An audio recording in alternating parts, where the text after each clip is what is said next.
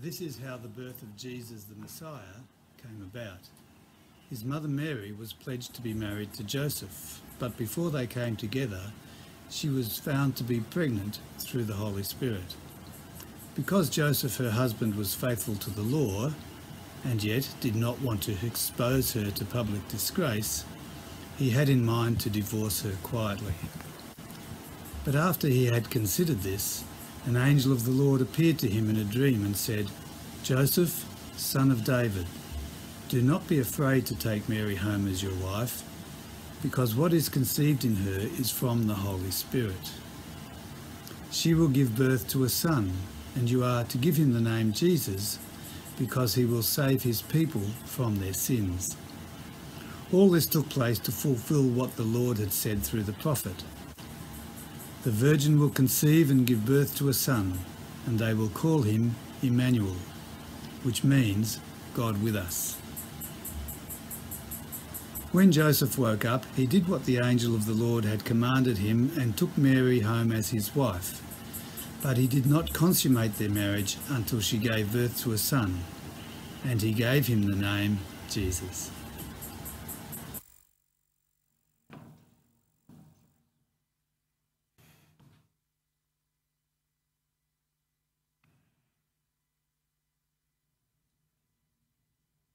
Good morning, everyone. We are continuing. Thank you. we are. It's it's like darkness here, so I know there's people in the room supporting me. I'm thankful for that. Um, eh, we are continuing this series, which is healing hope, and um, the theme for this morning is Joseph, the father of Jesus. So we're actually going to be um, unpacking the Christmas story and um, reveal. You know, we're going to actually reveal that Jesus actually came to earth to heal hope. How good is that? And we're going to be looking through the eyes of Joseph as we navigate this story. Um, but to fully appreciate the Christmas story, we need to go back and we actually need to understand the history of the Jewish people. So the Jewish people believe that God actually made a special covenant. Sam talked about covenant this morning with Abraham. it was about uh, 2,000 years um, before Jesus kind of came on the scene, and that um, his descendants were actually a chosen people, and that he would um, be part of a great nation. God would create a great nation through Abraham's offspring. And um, God would actually, and this is a really uh, important part of that covenant that God made with Abraham, which is God would bless all nations through Abraham. And that's in Genesis 20, verse 18 and 18, 18. So, part of the question starts to become, though, um, when would this blessing come? When would this be fully f- fulfilled? And history revealed after you know, um, that covenant through, you know, several different um, stories through history that there's actually been wars, um, that nations have fought and conquered other nations and, you know, plundered other nations. And so, you know, but God promised Abraham that through his offspring, that all nations would be blessed. And it was probably a foreign thing back then because nations didn't really seek to bless one another. They, they sought to kind of like secure their livelihood and just plunder and conquer, right?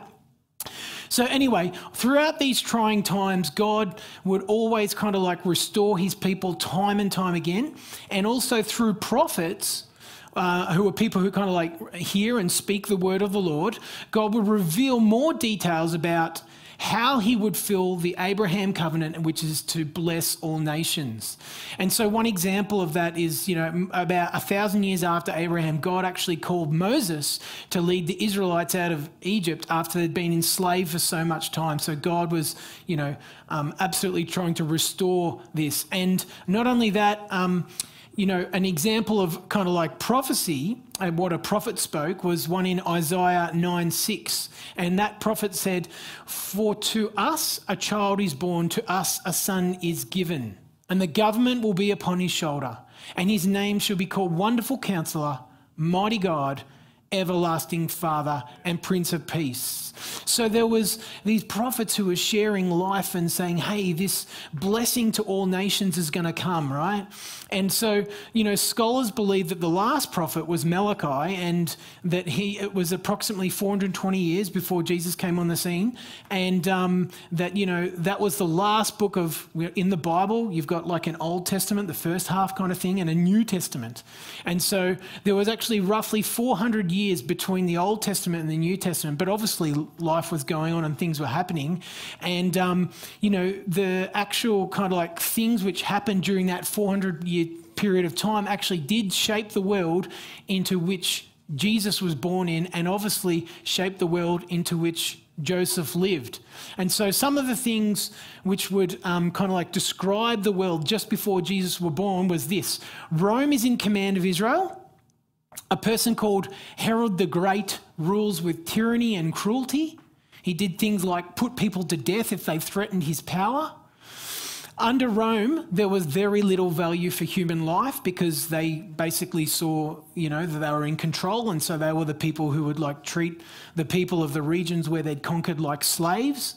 Um, and the rich and powerful leveraged their riches and power over those who were not or who were poor. Also, some other things that signified the world which Joseph lived in was that sickness and disease was seen to be a consequence of sin. Forgiveness was actually quite uncommon. There were people, there were sayings like an eye for an eye and a tooth for tooth. And also, reconnection with God is rule based. Okay, so if you, um, you know, did something wrong to make up your relationship with God, you had to do things like sacrifice an animal's blood, and there were all sorts of loops and hoops to jump through. Okay, so this was the world which um, you know, this was the world which Jesus was born into, and laws and rules had replaced love over some time. So we jump in to Matthew, which um, Peter was talking about, and um, at the start of Matthew, verses 1 to 17, it actually starts off by listing the genealogy of Jesus, the Messiah. And this is actually important because this genealogy actually connects Jesus as the Messiah as the Saviour who came for the world. So there were 14 generations from Abraham to David, 14 from David to the exile of Babylon, and from 14 generations from the exile of, um, of Babylon to Jesus. So um, this is actually like so important because this actually connects Jesus as Savior. But not only that, it also connects him as the one who fulfills the uh, prophecy that Abraham had that he was going to be the, a blessing of all nations kind of prophetic word, right? So, so, so that's how like Matthew starts off, letting us know about this. And so in Matthew 1:18, we start to see Joseph, and he was actually pledged to marry Mary. Now, um, a first century Jewish wedding is got some similarities to how we do weddings today, but maybe for some of you it might be different. So I'll just run through a few things. Um, there are actually three distinct parts to a Jewish wedding. One of them is called the shidukini. Can everyone say shidukini? That's a period of like mutual commitment, and actually, back in those days, the father of the groom would actually select a bride for his son, and um, both there was a ceremony where both the um, you know the to be bride and groom would immerse themselves in water, and both would agree to marry. There were some negotiations on the gifts and payments and things like that. The second is the Erusin. Can everyone say Erusin? That's right. This is the engagement period. This typically went through for about one year, okay?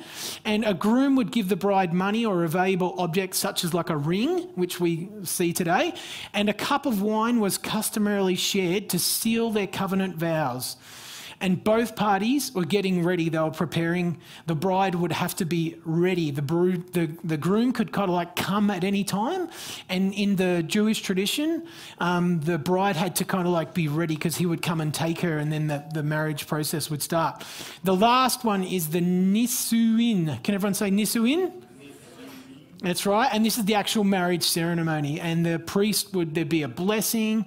Um, and that is where, you know, the husband would actually take the bride.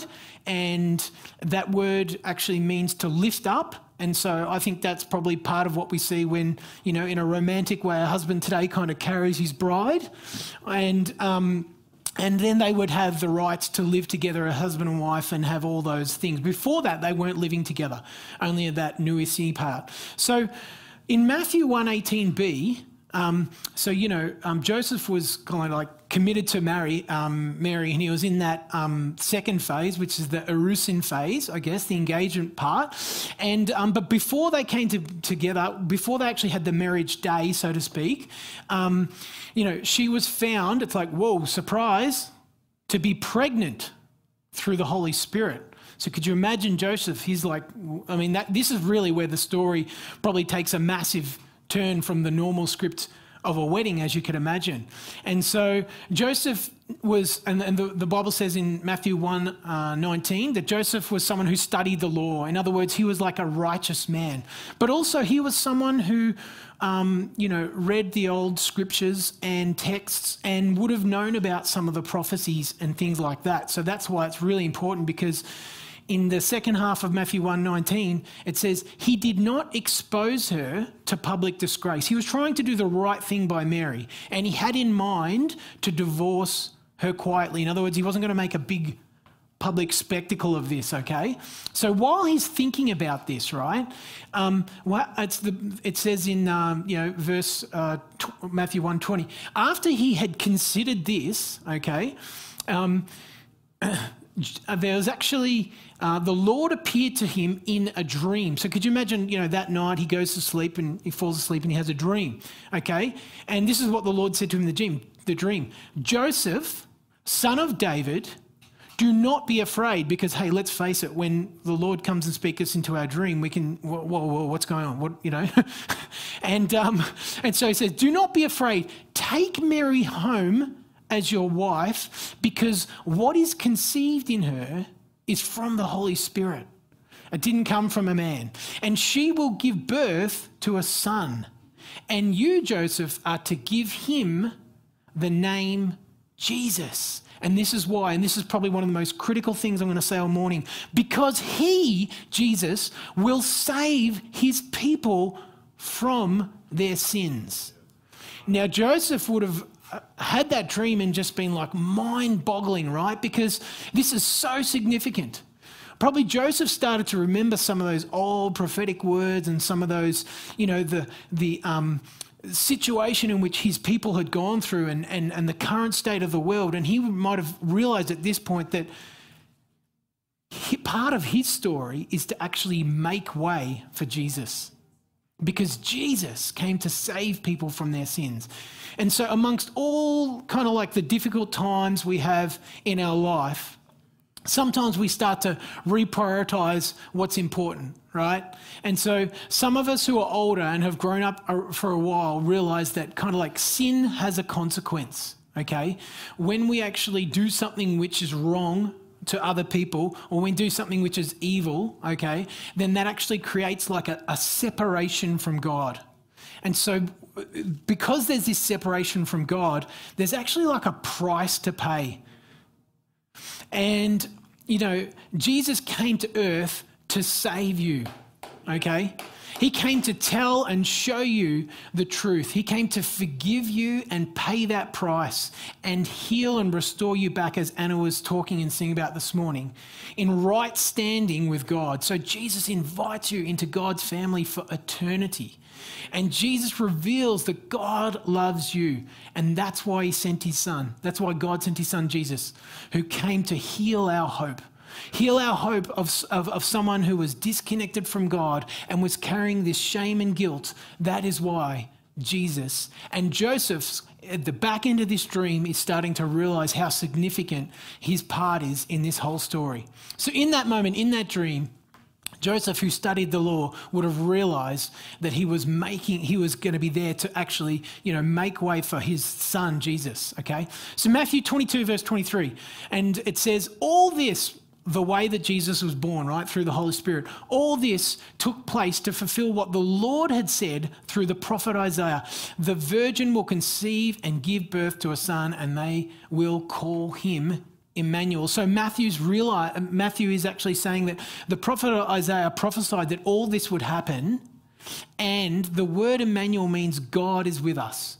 So what actually is happening is God in heaven is coming to earth in a, like I'm before you now in the flesh, in the form of a man, and that, that is Jesus. And so that's why he's got that name. He was such a significant part in the history of the world. So Joseph had a choice to make, okay? At some point, we all get to make this choice. Am I going to trust God or not?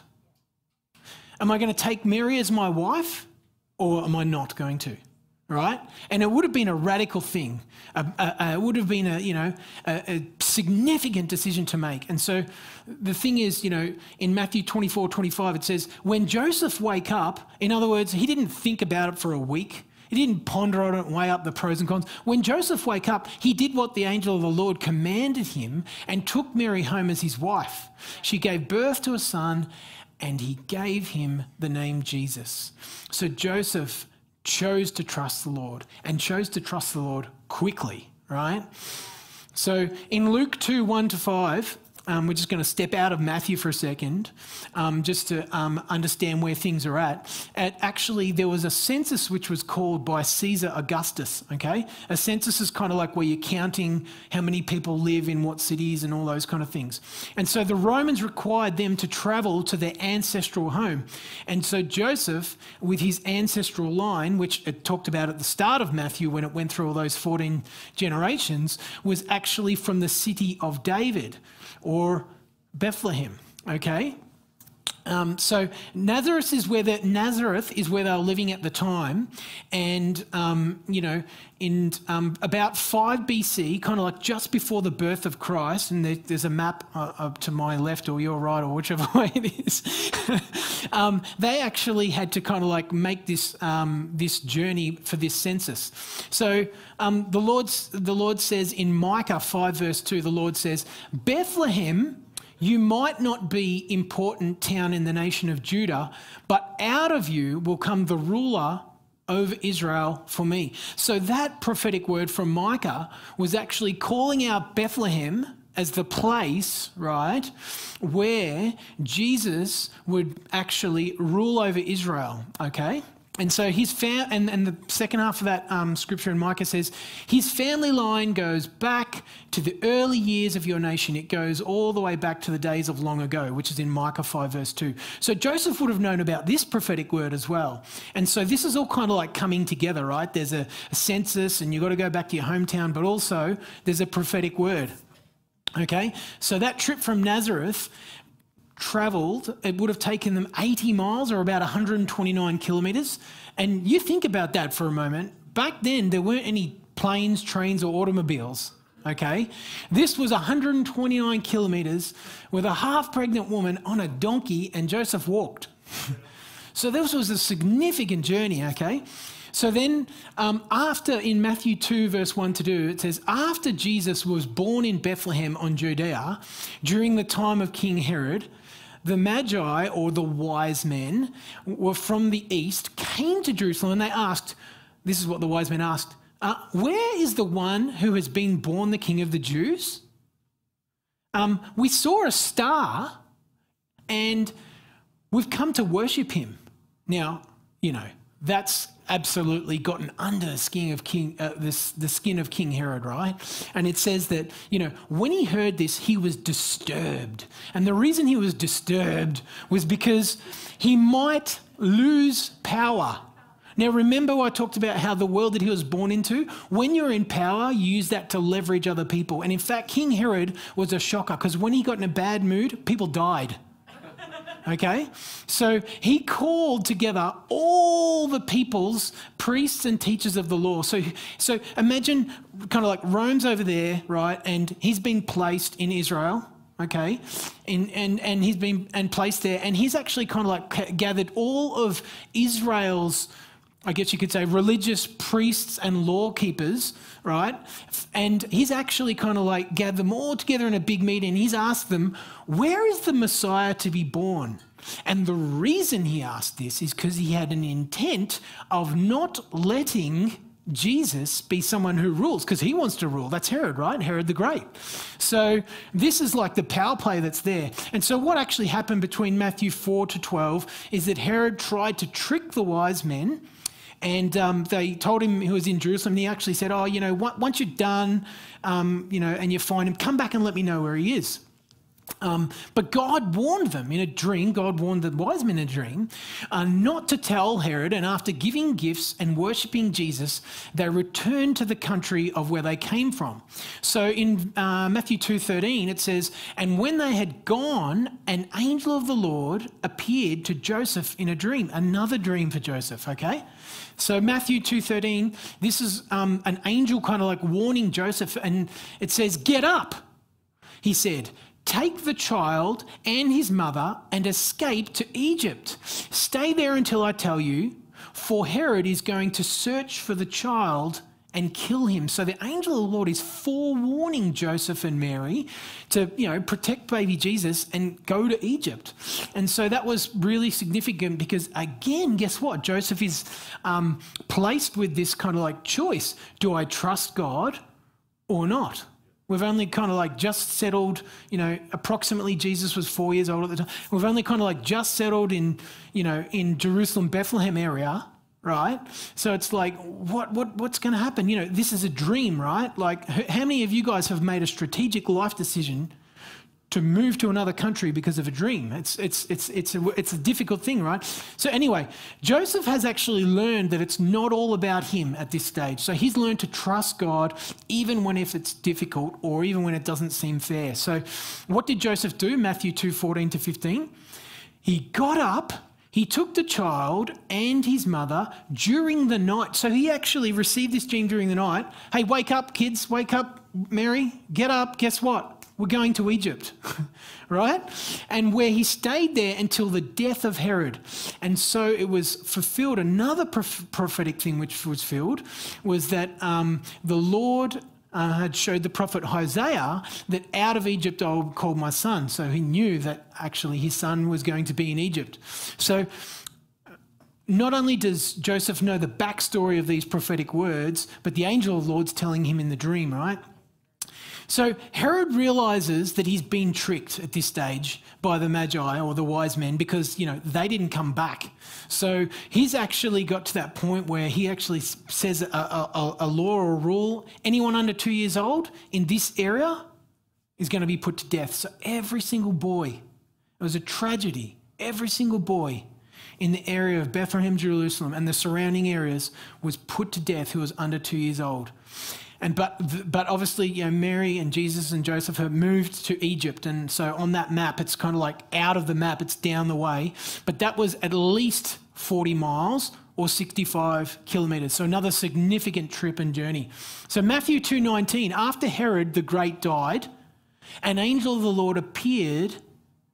It's like, oh, another dream, again, again to Joseph, right? So, uh, you know, uh, he appears to Joseph and he says, Get up, wake up again, take the child and his mother and go up to the land of Israel, for those who are trying to take the child's life are dead. And Joseph must be thinking at this stage, Every time I fall asleep, we need to move house. so, for the third time, Joseph has a choice, right? Return to Israel or not. But by now, Joseph knew that Jesus came to earth to heal, to restore our hope. So he chose to trust God. And because, you know, that um, is something which he started to build a life habit of. So the third trip is from Egypt to Nazareth, and Matthew 2:21 says, "So he got up again in the middle of the night, took the child and mother, and went to the land of Israel." The trip would have been at least 106 miles or 170 kilometers on foot. You know, are we going to enroll Jesus in new schools? You know, all of those type of questions and thoughts. I mean, we go on holidays in this modern world and it's like, oh, are we going to get a meal on the plane? you know, do I need extra baggage? They would have only been able to carry very little on a trip like that. So, you know, it's just an amazing story. And in Joseph's obedience, he's fulfilled that prophecy uh, in Hosea 11.1 where it says, when Israel was a child, I loved him, and out of Egypt I called my son. So he's been called out of Egypt. And so, you know, God spoke to Jesus. Uh, sorry, God spoke to Joseph in dreams. And um, Sam and Sandra and Anna, if you guys want to kind of like come up, that'd be great. We're going to sing a song soon. So, God spoke to Joseph in um, dreams. And my question to you, if, whether you're here in the room or online today, is how does God speak to you? Is it by dreams? Is it by a vision or a picture or an impression? Does He speak to you audibly or through your mind? Maybe a discerning of a heart?